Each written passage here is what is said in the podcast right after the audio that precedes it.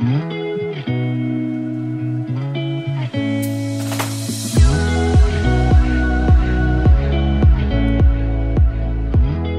大家好，欢迎来到 Annie 的爱情急诊室，我是 Annie，你的爱情诊疗师。在这里，我会解答大家在感情上遇到的疑难杂症，也会邀请听众朋友来节目上分享亲身经历的感情故事。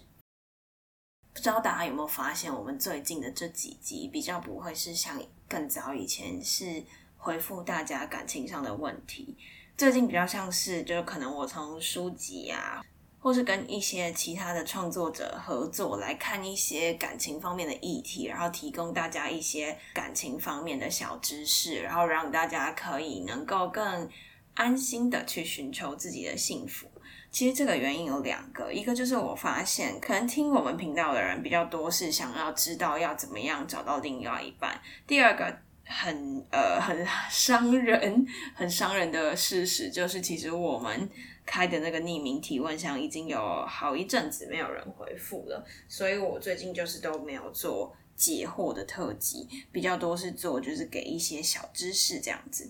但是不知道为什么这一个礼拜突然间多了很多回复，而且真的是一瞬间的，然后就突然突然变很多，然后我就吓到，所以我就想说来挑三个来当做今天这一集的。内容这样就是重启久违的解惑系列，这样，那我们就先来看一下这三个问题。第一个问题是跟师生恋有关，第二个是说怎么样去保持恋爱里的温度，第三个是说怎么样让双方更有安全感。那我们就先来看第一个师生恋的问题，他说。我非常的喜欢一个人，但他是我们学校的实习老师。我们之间是师生关系，年龄差距个位数。但我真的真的很喜欢他，我很想试试看告诉他我的想法，也很想知道他的心意，但很害怕，很紧张。我真的很想成功，却一直在纠结着，心里面很难过。我不知道怎么样才能让他知道我的心意，不知道该怎么做。希望 Annie 可以给我一些意见，谢谢。诶，我觉得很直接的问题是，这个老师就算他只是实习老师，他也有被学校相关的法规给限制。就是如果今天他被发生失，他被发现他有师生恋，或是他被发现他跟同学的关系过度亲密，很有可能他不只会被 fire，他可能还会影响他之后找工作，就等于说他身上就被记了这一个。过的感觉，所以我觉得基于一个客观的角度，我会建议你至少要等到他离开这个学校之后，才可以去对他表白，或是怎么样。因为就是师生的关系嘛，就是你们现在在同一个学校，所以你们是师生关系。那至少你们两个必须要摆脱师生关系之后，再发展恋情会比较好。因为我觉得。呃，如果你爱他，你可能就要为他着想一下，就是可能会害他丢了饭碗，然后这个饭碗也不是一时的，可能会影响他之后找工作，之后进到学校里面都可能会有一个歧视的眼光对着他。我觉得这个是你特别要注意的。那你说现阶段你可以怎么做？我觉得或许，或许，因为你现在也不知道他到底喜不喜欢你嘛。那你或许可能留下，就是不要说他离开这个学校，或者你毕业了，你们就再也没有管道联系。或许可能，嗯、呃，看看有没有你们有没有什么唯一的联系方式。然后这个联系方式，你不要主动去过度的联系他。就是如果是正常课业上面的事情，OK，但是就是私人的事情，就是不要联络他。但是你们就是留着这一个管道，那未来。或许等到你们不是师生关系，或者是他再也不是老师了，或是你再也不是学生了，你们两个还有机会联络，那之后再去发展你们之间的关系，我觉得这会是我比较建议的方式，就是先留下可能联络方式，或者是你找得到他的方式，但是在你们还有师生关系的时候，都先不要有。就是情感上的互动，等到你们其中一个人离开学校，或者你们就是都再也不是师生了，再去发展后续的感情。我觉得这是我的建议。这样，如果如果你真的觉得你不把你的心意讲出来会很难受的话，那我觉得比较正向的思考方式，你可能就要想，你很爱他，很喜欢他，那你不要伤害到他，不要影响到他的职涯等等之类的。那第二个问题是说，怎么样去保持恋爱里面的温度？我觉得有五个还蛮基本的原则。第一个就是你可能要适时的有一些小惊喜，就是可能就是可能他上班很累啊，然后你可能去公司门口等他，给他个宵夜什么这种之类的，就不用是什么很大很贵重的，反而是我觉得平凡很。很一般，但是很温暖的那种，会是比较好的。那第二个就是可能要保持一些神秘感，就是可能就就很像，你就你就想哦，有的时候你跟别人说，哎、我跟你讲一件事情哦，然后他说什么，你就说哦，不告诉你啊。然后那时候你就会比较想要多去知道这件事情到底是什么。那谈恋爱也是一样，就是你可能。有点留一手，但不是骗他，你是就是想要让他觉得说，哎、你们两个之间好像玩来玩去很好玩，你是不是在准备什么惊喜给他？这样子会有点就是有点打情骂俏的成分吧，就会觉得这一段爱情比较好玩，然后也可以觉得哦，两个人都还是就是还是在那个热恋期的感觉。那第三个我觉得还蛮有趣的，这是我在《女人迷》那个杂志上面看到的，他说。不要对对方说不好听的话，我觉得这个还真的还蛮重要的。就我没有想过说这也是维持温度的一个关键点，这真的其实是蛮重要，因为有时候伤害是没有办法用道歉或是什么来完全恢复的，因为伤害有的时候造成就是造成，而且还会有一些后遗症，就像。假如说今天你曾经对他骂过很难听的句子，那这件事情他就会刻在他的脑袋里面，然后以后当你可能又有骂他，就是没有骂得那么严重的时候，他就会回想到你骂他骂得很难听的那一次，然后就觉得啊，你这个人就是这样，你说你再也不会骂我，结果你还是骂我，什么什么什么之类的。哦，说到这个，我就想到我最近上了。一个在讲传播媒体的课程，然后他就说，其实听觉会比视觉在你脑袋里面留下的记忆会再更久一点。原因是听觉比较不会被转换，就是视觉比较容易被转换，就很像你今天可能在路上遇到一个帅哥，然后回家之后你就一直在想那个帅哥，一直在想那个帅哥，那那个帅哥很有可能被越想越帅，就就是你会。视觉的想象比较丰富，所以你可能会对视觉的记忆会很容易扭曲，或是转换，或是消失。但是听觉，因为听觉就是什么东西就会发出什么声音嘛，然后什么话就是什么话，就是它不太会转换，所以听觉在你脑袋里面的记忆反而会是更深刻的。那我的对啊，就跟大家分享一下我这几天上到的课，所以说。避免要避免跟对方说到比较不好听的话，或是伤人的话，因为因为这真的会在对方心里面留很久。然后当你可能只是又有在类似但是比较轻微的行为的时候，他就会去回溯他之前，你之前也这样子对过他，对，所以不要说不好听的话，其实也是挺重要的。那另外一个延伸出来的第四个就是你要尊重他。我觉得不管在一起多久，都必须要。尊重彼此。我前阵子看到一个 D 卡上面的文章，是在讲说肢体接触的问题，就是俗称的一垒、二垒、三垒，然后全雷达的那个问题，就是情侣之间全雷达的问题。然后，当然，当然，你今天会不会发展在下一步，很有可能是你们觉得那个气氛对了，所以你们就发展到下一步。但我觉得好，那如果你今天觉得气氛对了，真的两个人气氛都对，你发展到下一步，只要你发现对方有任何不舒服，然后他有跟你反应，或是他神情怪怪的，你可能就要去主动问他说：“哎，今天这样子，你是不是不喜欢，还是你不想要，还是你觉得我们还没有到那个阶段？”等等之类，就是。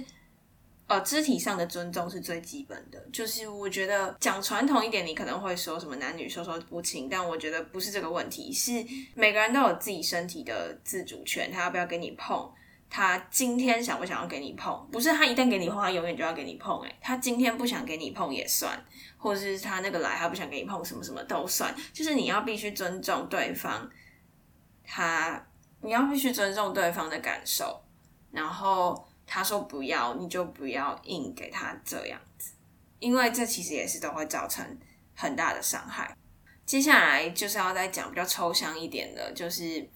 诶、想法上的尊重，就是全世界有这么多个人，每个人都可能会产生不一样的想法，那这个时候我们应该要尊重，就是可以讨论，但是你绝对不能够去贬低对方的想法，你必须要给他。尊重。那如果说今天是他说错了，或者是这件事情真的是不对的，那你可以跟他讨论，然后好好的教他，但是不需要用凶的，或者是去贬低其他人的看法，这个还蛮重要的。那最后一点就是要体贴吧，我觉得就是每一个人都有低潮的时候，每个人都有不稳定的时候，那在这个时候呢，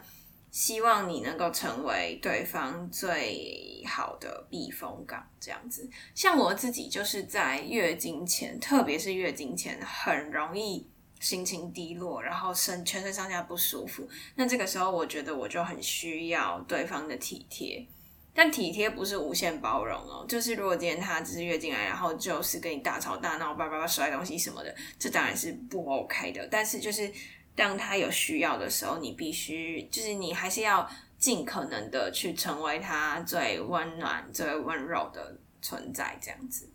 那总结来说，就是你必须要让对方觉得说他是很重要，他是被你重视，然后他是被你呵护的。我觉得这个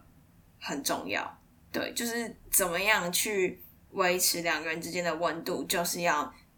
让彼此感受到他们是重要的，然后。是不同于其他人的一个地位，你会好好的呵护他，好好的照顾他，这样。好，那我们就进到最后一个问题。最后一个问题是说，怎么样让双方更有安全感？就是其实每个人都会需要安全感，只是或多或少的问题。就是假如安全感可以量化的话啦，那至于说每个人的安全感，怎么样的人安全感会强，怎么样的安全感会弱，这个问题可能要用。依附理论来解决，就依附理论是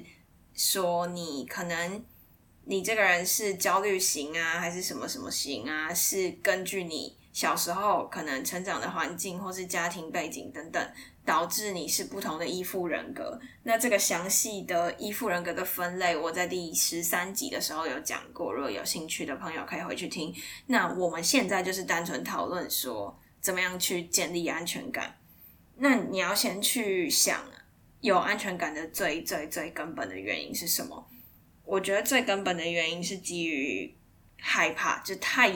过度的害怕。这边想要带入一个心理学的现象，叫做投射性认同。它的意思是说，你用某一些方式诱导他人做出某一种反应的行为。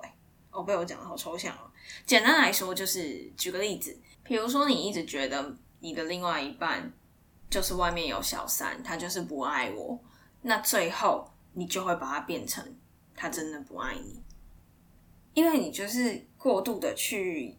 有点像幻想吧。然后，假如最后真的发生了这件事情，你就会觉得哇，印证了我的那个说法，我怎么不早发现，我怎么怎样，然后就会整个人崩溃。那我觉得这个原因呢，我们可以拆解成。我们可以去拆解成三个步骤。首先是你必须要想哦，到底什么东西可以带给你安全感？是你的另一半吗？如果你的另一半今天可能当公务员好了，收入很稳定，然后作息很稳定，这样你就会有安全感吗？或是今天你找到的一个人，他很爱你，你很爱他，这样你就会有安全感吗？我觉得这是很荒谬的想法，因为如果今天你的内心，你的安全感的来源几乎都是必须要源自于其他人来给你的话，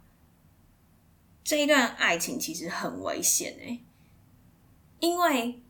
今天只要他真的怎么样，你就会活不下去，然后你可能你就觉得世界要毁灭了，什么之类的，这不是一个好的现象啊！我不知道我在哪一集里面有讲过，好像是前两集嘛，就是我有朗读我的创作文的那一集，我有讲到说，爱情应该要是你原本就已经是一个很好的自己，那有了爱情之后你变得更好，而不是说你本来就是过度的需要安全感，所以你去寻求一段爱情来补足你的。所需要的安全感，这样是不对的。因为如果今天这个人他就硬生生的被拔开了你的生活，你会死欸！这样子是不太健康的心态。就是你要想哦，真正能够带给你安全感的是你自己。那你自己的这个安全感到底要怎么来呢？我们就进到下一步，建立安全感。首先，你必须要先建立你的自信，就你要相信你自己够好，以至于你拥有，你值得拥有这一段爱情。就是你要觉得我就是够漂亮，就是够好，够厉害，我就是值得被爱，所以我可以拥有这一段爱情。这样子比较好。就是你不要觉得说，哦，你自己的价值都是来自于别人给你的，并不是，是因为你很有价值，所以别人才爱你。那这种自信呢，就是来自于你对伴侣的了解，因为没有人会比你更懂他，更能安慰他，更能抚慰他，所以他绝对绝对也不会也不能离开你。你必须要有先有这样子的自信，在爱情里面的自信，你才有办法建立安全感。再来，这种安全感呢，除了来自于自信之外，也来自于信任。我觉得这个。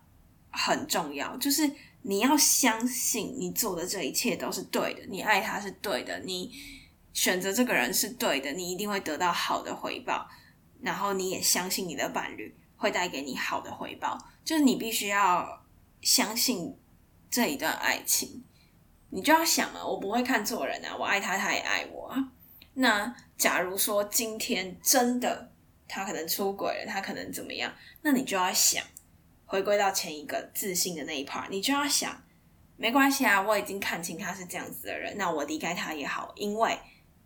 还会有更好的人等着我。就这两个是相辅相成的，你要足够相信你自己，然后足够相信爱情，在这两者之间取得一个呃相辅相成的感觉，才不会说你今天没有了另外一半，你就没了自己，或者是说今天你的。另外一半突然间不爱你了，然后你就开始觉得自己很烂，自己很糟，再也不相信爱情什么的，这都是不太健康的行为。因为这些人每一个人都是个案化的，你没有因为你没有必要为了呃一个什么老鼠屎坏了一锅粥这样。好，那我来讲一些因为安全感而衍生出来的问题，比如说像是呃为什么另外一半都不在他的 Instagram 上面发我的照片？那我觉得这个是一个价值观的问题，就是不是每个人都喜欢秀恩爱啊。因为像我自己就不是，就是我不喜欢，就在我有伴侣的时候，我也不太喜欢在 IG 上面公布这件事情。那我觉得不是说我不爱他，还是我还想要勾引别的男人，绝对不是，就只是。我不太喜欢这件事情，那我也没有这个习惯做这件事情。那我觉得今天你是定他的另外一半，那你就直接告诉他你的需求，你就觉得说，哦，你为什么都不会发我啊？我也想要你发我啊，这样啊。那如果对方是觉得 OK 啊，我可以为了你去做这件事情，那他可以去发。但如果他真的不愿意，你也不要勉强他，因为并不是他不发他就不爱你啊，并不是他不发他就是有小三啊，或是他就是想要勾引别的女生。不是，就是你要相信，就是回到我刚刚前面讲，你要相信他，相信爱，相信你们两个，然后你也要有足够的自信，是说，哦，因为我很棒，就算就算他没有在 IG 上面发我的照片，他也会很爱我，他也不会看到别的漂亮女生就会跑走什么的。你要先相信你自己，然后也相信你的伴侣。那第二个，我想想看，比较常见的问题就是，有一些人会说：“哎，男朋友不给我看手机，他是不是有鬼？”那我觉得这件事情你已经给你自己答案了，你就是觉得他有鬼嘛。那回归到刚刚我讲的相信不相信的问题，对，你就是应该要相信他。那如果今天你真的觉得他有某一些可疑的行为，我觉得最好的方式就是直接问。那如果去看，然后去看他的反应，不要自己在心里面一直猜一直猜，然后再来怪说你安全感不足。对，所以最根本的问题就是你要有自信，要相信自己，然后相信爱情，相信你的伴侣。这样子，不管今天发生了什么意外。你都还可以是一个好好的你，我觉得这个东西真的很重要。不要因为爱情就去让自己整个很患得患失，或者是只要另外一半做出什么让你不开心的举动，就造成你有很大的波动。这样子，你还是要想，就是你才是你自己的主人，而不是说你今天有了另外一半，你就全部都要归他，或是重心都要砸在他身上，并没有。你还是要有你自己的自信，然后你自己对自己的肯定。这样，好，那以上就是这个礼拜突然冒出来的一堆问题里面的精选。好啦，那今天的诊疗就到此结束啦。喜欢今天的分享，别忘了追踪我们的 IG Annie，你的爱情诊疗师，也可以点主页的链接，更了解我们哦。最后啊，如果你还在为情所苦，快到匿名提问箱写下你的问题，挂号 Annie 爱情急诊室，让我们治愈你的心。没错，如果你还想要听这种解惑的特辑，那你就去匿名提问箱写下你的问题。但是呢，如果没有问题的话，我也会准备一些就是感情方面的小知识给大家，所以你也可以在匿名提问箱里面，不只是提问，你也可以写下你想要听什么样类型的主题。如果我 OK 的话，我就会去准备这样子。那我们就下期见啦，大家拜拜。